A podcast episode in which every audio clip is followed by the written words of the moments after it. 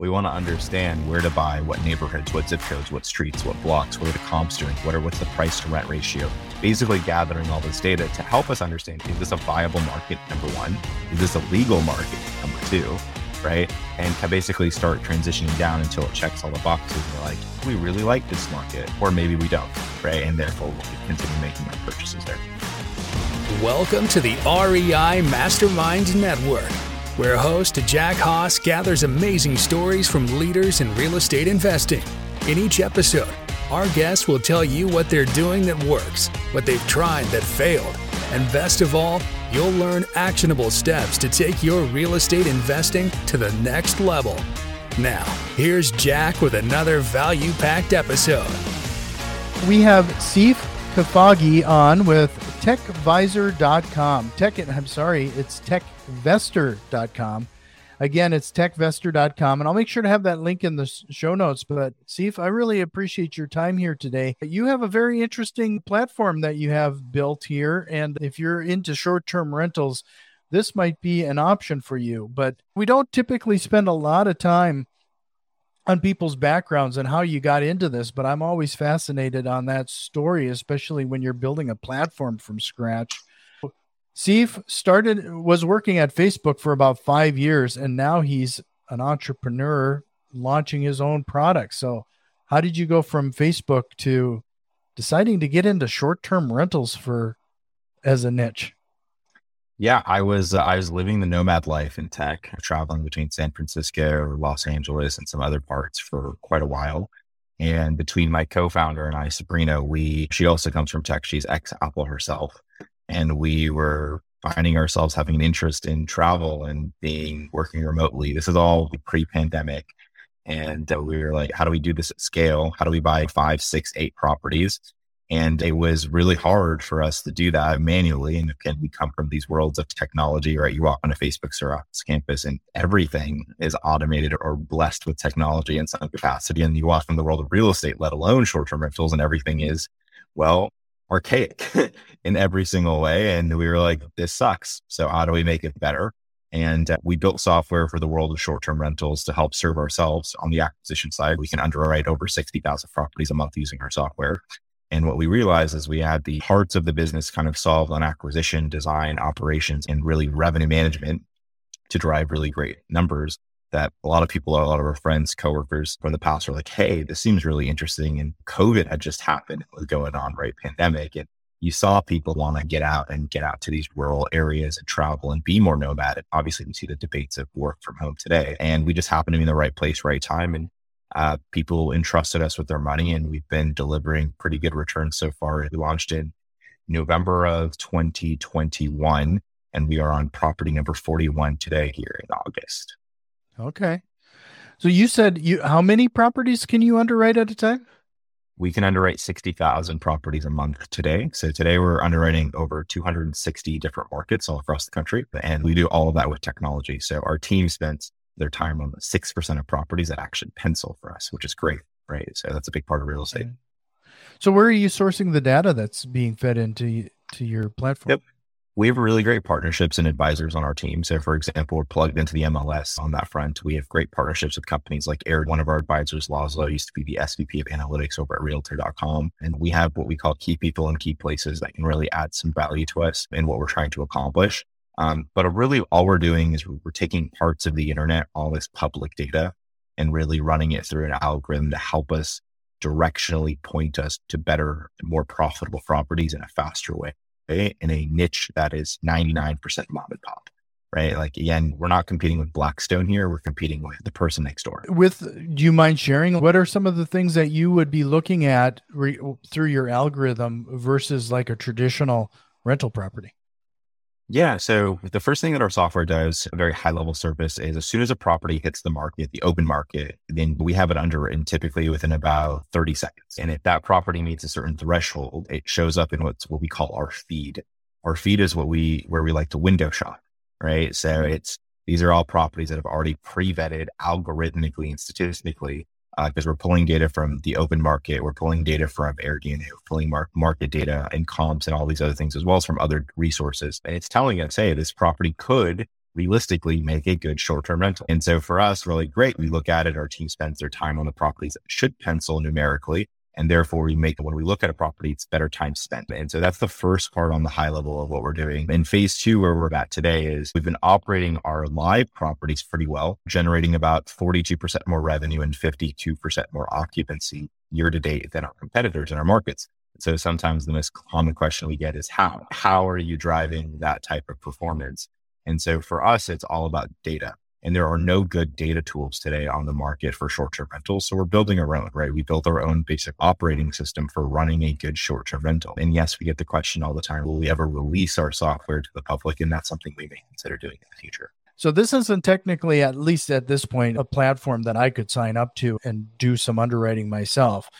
Do you have some sort of syndication or a fund or how do people get involved or how does this how does your business model work? Yeah. So you hit it right on the head. So we run a real estate fund syndicate and passive investors who are looking for passive income in this niche or alternative asset class can invest with us with as little as 25 grand. So they sign up, they go through the process, they'll chat with our investor relations team, make sure it's a good fit, get their questions answered, go ahead and join our fund. Um, and then they become a shareholder and LP in all properties that we've acquired in that fund. We do all the work. We send you a, a check every quarter, right? In fact, on our website, as you invest, we do the rest right? It's our mini tagline. And you're getting the advantage of everything done for you. And predominantly because short term rentals, if you've never done them before, even if you have, you'll know that it's a lot of work to get from end to end. It's part hospitality, part real estate, part business, part design. And typically most people aren't looking for that. But short term rentals have great yield, especially in a time like today when we're seeking great yield in our investments. Those are really advantageous. And for us, it's a big bet. We believe we can take single family homes, buy them based on value, generate great yield from those values and essentially sell them like you would sell commercial or multifamily property, which is based on revenue. So that's our big bet over the next five to 10 years. Okay. You mentioned you're in over 200 markets now? We underwrite over 200 markets, uh, over 260, 70 markets, but we are only active actually in about nine of them. So we track them closely right? Because before we enter a market, we do what we call mapping. And so if we have an interest in, say, Charleston, South Carolina, before we even enter Charleston, South Carolina, we'll actually tell our software, start mapping Charleston, South Carolina. We want to understand where to buy, what neighborhoods, what zip codes, what streets, what blocks, what are the comps doing, what are what's the price to rent ratio. Basically gathering all this data to help us understand is this a viable market, number one? Is this a legal market, number two? Right and can basically start transitioning down until it checks all the boxes. And we're like, we really like this market, or maybe we don't, right? And therefore we'll continue making our purchases there. So, as you're adding properties to a portfolio, I would imagine you'd have to have a certain amount of boots on the ground. How has that been going regarding managing these properties and the turnover? Yeah, Sabrina is incredible, right? As our co founder, and she runs our entire operational team.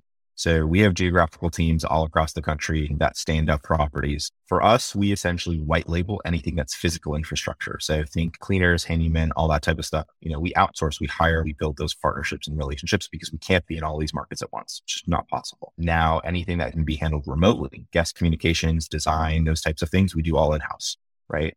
And that allows us to deliver the best experience to our end user and our guests and our investors while also giving us the scale at which we can be in any market that we really choose to be in. And so the terms and those types of things are really just about setting really proper infrastructure in place in these markets, which we can set up in typically about a week or two once we enter that market or acquire a property in that location. So, one of the things that I've been looking into some short term rentals myself, and it's the turnover that's always kills some of these opportunities? Like have you have found any tactics or strategies or is this something that's part of your software that to keep some of those expenses under control? Yeah software while it solves a lot of problems i don't think it'll ever solve a human problem and we know and understand that right? So we believe so first and foremost we are a real estate company powered and guided by technology. We are not a tech company that does real estate and i think that's a really important distinction because while we do have a platform of what we do, we are guided by that technology. And when it comes to that turnover and that the revenue management and the expenses, it's not perfect, right? We track a lot of data, so we know where money is being spent. And I think oftentimes that's the first thing that your typical operator is not doing. Most people don't know where the money is going. And because you don't know where the money is going, you can't take action based on where that money is going. So for us, we can tell you how much money we spent on renovations compared to furniture, compared to landscaping, compared to utilities, electricity, everything broken down. And if we notice something is off, then that's something that we can go on to improve. In fact, we look at a syndication, especially in short term rentals, very much like a bell curve, right? You buy it, you acquire it, you launch it. And then those first three to 12 months is all about stabilization, right? It's about getting feedback from guests that's qualitative right? There's no software there. It's like hearing what's going on in that property people are experiencing. And then also looking at the data and being like, wow, we spent $1,200 a month on this X thing. Can we get that lower? Right? How do we get that lower? And so our team of six on the portfolio management side, we meet twice a week and we go over these numbers and try to understand how we can improve and optimize it. Because as we all know, a small increase in that NOI is a huge value add when you go and when you go exit this property based on cap. Right. Have you exited any of your properties yet? Or is that we have, so done? We have. So people ask us, have we and why have we? So we launched in November and you'd be surprised to hear that we have eight exits already under our belt. And you'd be like, that's fast. That's not even a year in. And so the reason we bought properties, set them up, designed them, furnished them, renovated them, and sold them based on cap is we wanted to prove a point. We wanted to prove that our business model could work. We wanted to test the theory, right? This big bet that we said, hey, we can buy based on value and sell there. So we project that we saw most of our properties between a six and an eight cap, right? Is that range for this type of an asset class. The eight exits that we've done so far have been between eight, have been between a five and a half and a six and a half cap. So that's been incredible cap rate compression and success that we've seen super early and about a 38% weighted IRR. Okay. Based on you take in a, you're onboarding a property, you find one that meets your algorithmic hurdles and then your underwriters. What are some of the first things you do? What do you do to rehab and or what's that low hanging fruit that you found is like the best bang for your buck? So living spaces and kitchens oftentimes are huge value adds because when people are staying in an Airbnb, oftentimes it's the gathering areas that actually are why they're selecting an Airbnb over things like hotels and typical hospitality type segments, right? Mm-hmm. So the kitchen where you can get around the counter and cook and talk and drink and have a good time. in the game rooms or the big living rooms or these types of things, things that you typically don't see in traditional hotels. And then also for us, a lot of it is about amenities. For example, in Scottsdale, which is one of our markets, those backyards in Scottsdale that we have are completely decked out, right? There's putting greens, there's pools, there's cabanas. You feel like you're away from home, right? And It's experienced versus say one of our cabins out in New York is very rural. It's very rustic and authentic in terms of the experience we want to deliver there and has a beautiful hot tub underneath the trees, right? So it's just a different vibe that you're going for. And I think that's a big difference between Airbnb and typical hospitality is you're selling the experience as much as you're selling the actual logic. I suppose that's where your underwriters come into play. I can't imagine, unless I'm mistaken, your algorithm probably can't pick up the quality of gal- gathering areas in a house. It doesn't at all. And that's why we've actually brought on a head of data. His name is John earlier this year. And John basically owns the qualitative side of this, right? So the data directs us to where we should be looking. And then we qualitatively underwrite specific things. So I'll give you an idea. In Scottsdale, small things that the data suggests are relevant to successful properties are two different living rooms very qualitative metric. And you would, you would never have noticed that unless you really dive into the data. Pools, super important in Scottsdale. Five bedrooms at a minimum can sleep mm. 10 to 12 people at a minimum are typically your most profitable properties in that market in terms of price to rent ratio. Now, take that and compare that to, say, the Poconos, which is down in Pennsylvania, about an hour and a half away from New York City. Design, not as important amenities like hot tubs, grills, fire pits, very important in terms of what you can do there because it's a it's about a two and a half season market where you have summers and winters and then probably lower than average occupancy throughout the rest of the year. And so those are the types of things that we look for. And then one of the most surprising things that we figured out, and we did this because of our design arm, murals, beautiful, big, Instagrammable murals cost 700 bucks. One of the best ROI investments you can do for your property right? And so we actually analyze and track trends that are on a qualitative level, see if we can track them to quantitative improvements, right? And then on our run, on our renovation side, typically we're going to, for every dollar we spend, we're going to get 140% back in equity. So for hmm. us, we're very happy with that on the front end for our investors, right? In terms of a risk reward. Earlier, you mentioned mapping out an, an area or new location. How much data do you collect on that area before you make the decision to move into that area? That's a good question. I think the better way for us to think about it, it would be how much time do we allow for data to collect? Because I think that's arguably been the biggest hurdle over the last year or two, right? When you had go back two years ago and there's no supply, nothing coming on market really almost ever. It's hard to collect enough data that's coming on market. And then you look at the last, say, three months when, you know, a lot more has come on market, we can track and map that market better, right? And the reason we look at open MLS data and not a pre-sold data or things that are off market is because those are not active opportunities for the level of scale that we're going at. And so I would say typically we're looking for 90 days of data, but in a perfect world, we actually want 12 months of data. And the reason for that is because one of the big things with short term rentals is seasonality, right? And there are certain markets that we can identify that are better to purchase in certain months. In fact, we see price drops in certain seasons in certain markets because of XYZ reasons. Right. So we're like, hey, we want to acquire in this market, ideally in this time frame. Right. Or for example, if we're going to buy in the Poconos, which is a heavy weather market, right, in terms of the dynamics of the weather that happens in that market, we can't just buy in October or November and say we're going to do a full gut renovation in 60 days. It's unlikely that's going to happen, right? Because you're going to face snow and rain and other things that will go on there. So that type of data allows us a lot of decision making, right? When we think about where to go and how to scale. So just a reminder, everybody, we're talking to Seif with techvestor.com. So head over to that and see if it might be a good fit for you. When you're bringing on investors, do they have to be accredited or how does that look? Yep. So we only work with accredited investors directly. There are partners of ours that do work with us on a non accredited basis, but we work with accredited exclusively. Sure just I just wanted to call that out so that people have an idea of what to expect there. How long have you been doing TechVestor now? We launched in, out of stealth in November of 2021. What are we in? 10 months now? We're still a baby compared to a lot of companies. right. But how many members on your team right now? Our team is 17. And so most of those are part time, right? Because we don't need the full scale. But our core portfolio management team and our core ops team is about 10 to 12. Okay. It sounds like are you bootstrapping this? Are you it sounds like you got quite a quite quite some backing at least mentorship wise on your board.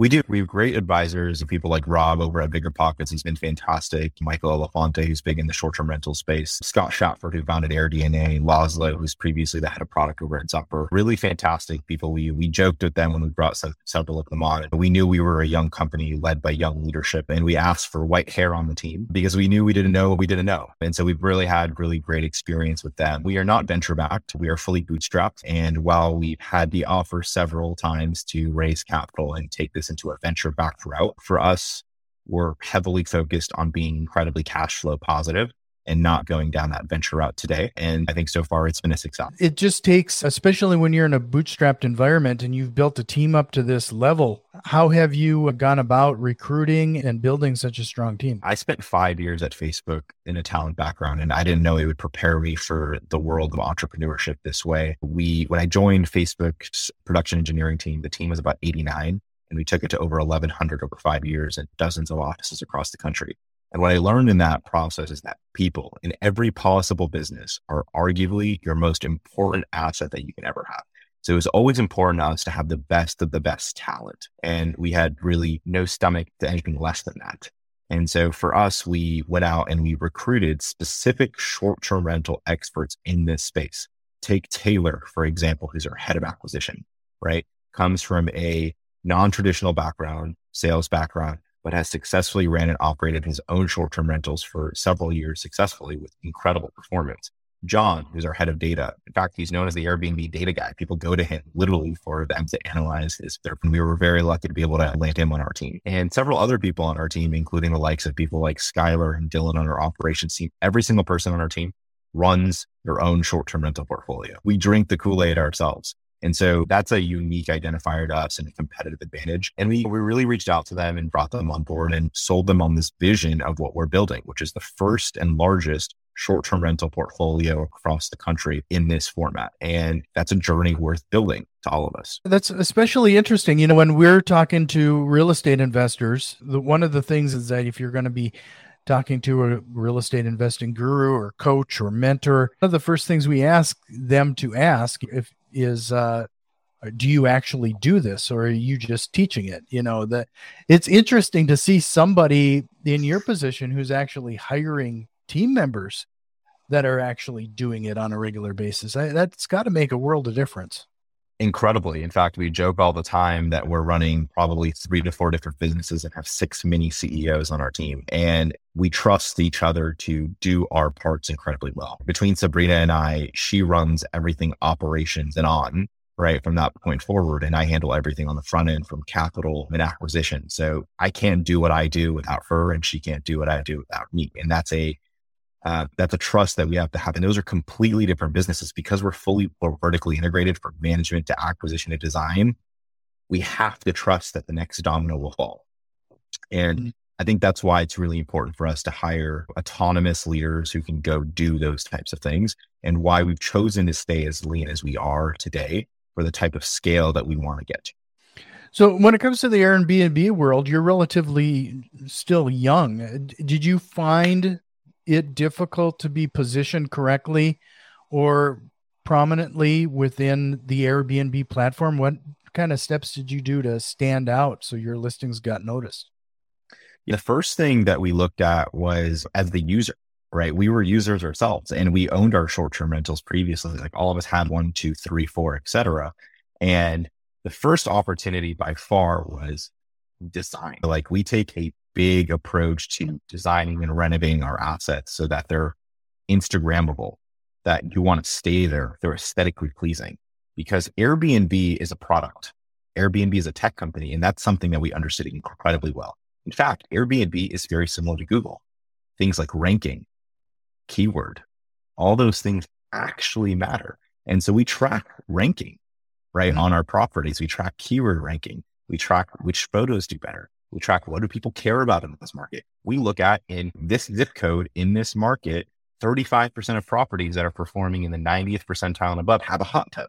We have data. I go back to data so eloquently here because it's the most important thing that we do to that allows us to run and operate at the levels that we do. And without that data, we're we don't have direction. Everything is a guess because this is a non-institutionalized asset class. It's not something that we can go and pull a report on and be like, how has multifamily been doing for the last 30 years? Yeah, and look at trends. There just doesn't exist. In fact, this has been one of our advisors brought this up in the past and said, you know, this is like storage in the 90s. No one believed in storage in the 90s. They're like, why would you need a place to store your stuff? Doesn't mm-hmm. make sense. Then I joke around and I'm like, when there's this man named Jeff Bezos comes along with Amazon and says, you know, we can send everything over to your house in two days or less and all of a sudden you're buying a lot more stuff. you need more more space, right? Houses have gotten bigger. Even that hasn't accommodated. And so for us, data is everything. Data allows us to run better, price better, design better, operate better, raise better, everything that we do. Yeah, this is really interesting, Seif. And I you could tell I probably could just continue to nerd out and we can go even deeper on some things. But just a reminder, everybody, again, techvestor.com for more information about if you want to participate in what Seif and his team are doing. It's there's a lot going on here, especially when it comes to data. You're absolutely right. When you first started, when we first started off, we got to face fact. When it comes to real estate investors and realtors, for that matter, I don't know how many years behind everybody is when it comes to technology, but this is a very underserved area. And that's something that we're hoping to address. And our goal in the future is to dog food our own products, right? So as we continue to perform well, and hopefully that trend continues, we hope to help other operators in this niche as this niche becomes more traditional with better tools, right? And we operate at this intersection of real estate company and startup, right? Mini venture. And I think that's a really competitive advantage that we have. see. If you're ready, I have a few rapid fire questions to learn a little bit more about you. Let's do it. So here is your opportunity. You're in real estate investing now. What is one real estate investing myth you'd like to bust here today? Mm, that's a great one. That you can do it alone. I see a lot of these people saying, Hey, just start. You can do everything by yourself and you don't need a team until later until you continue to grow. That's bullshit. You need a team and you need a team 10 times faster than you think you need it. And if you don't, you have no one to watch your blind side. Yeah. Awesome. Which there's a lot of blind sides. yeah, there's a lot of blind sides. So, what book would you recommend everybody checking out? One of my favorite books is actually a book called Superfans.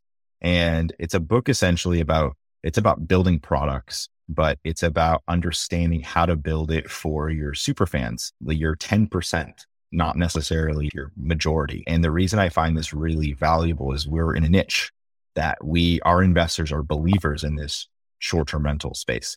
There are believers in that this is a new niche. There are believers in that this could be the next big thing. There are believers in this thing. And we serve that specific niche and that this rich riches are in the niches is a very big thing that we follow and believe in when it comes to investing. And that's why we're so hyper focused because our software, we can apply it to long term rentals tomorrow. It's very easy. It's, it's mm-hmm. slightly different underwriting, but we don't, right? Everything that we do is exclusively focused on that. And we serve the super fan of this niche. So I'll have to check that one out. What's the best piece of business advice you've ever received?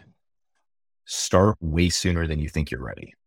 And I was probably 16, 17 when I started and sold my first business. And from then I take that money and started flipping cars and went on to college and started working, doing everything from there. And got recruited into big tech and started building side businesses and products. The curiosity, the earlier you start, will continue to bug you. And one day it'll work. Just keep being curious. Okay. What is the biggest mistake, business mistake you've made so far, and what did you learn from it? hiring and not firing fast enough. And as someone who comes from the talent space and as someone who leads a small team, you need to be able to let go of bad eggs on your team faster than you think because they will infect other. And the smaller your team is, the higher the combustibility. Okay. If you could go back in time and give yourself uh, one piece of advice, what would it be? I think it would be to actually go faster like I think we've seen incredible growth over the last 10 months and things that we've done in general with software and things that we've tested. But I think oftentimes we've waited a little bit too long to try to deliver a more perfect solution than just going for it. Seif this has been a great conversation. Is there a question or concept you wished we would have covered here today? I think the world of short term rentals is so new. And I think there's a lot of education around it, especially as an investable asset class. So perhaps another time, another episode, Jack, we can deep dive into short term rentals and their history and the data and why we're super excited about it. But we're super stoked about it. And so for anyone who's interested in learning more about that, even in our deck, we have about 40, 40 pages that is all about the history of short term rentals and just pure data on why we believe in this asset class because the behavioral changes in the societies that we live in today support this asset class. Yeah, that that'd be interesting to go through sometime. One more time, techvestor.com. Take a look at the, what Seif and his team have got going on. There's a lot of great information there. Again, it's techvestor.com. Thank you, Seif. I hope you'll come back again like you, you offered. I'm going to take you up on that. Anytime, Jack. Thank you for having me. You've been fantastic. And thank you for, uh, for hosting a great conversation. Have you learned at least one actionable step to incorporate into your real estate investing? If so, please consider returning some of that value by leaving a positive review, subscribing to our YouTube channel, or joining our growing network on Facebook and Twitter. You can find links to all of our social media accounts in the show notes. See you next time.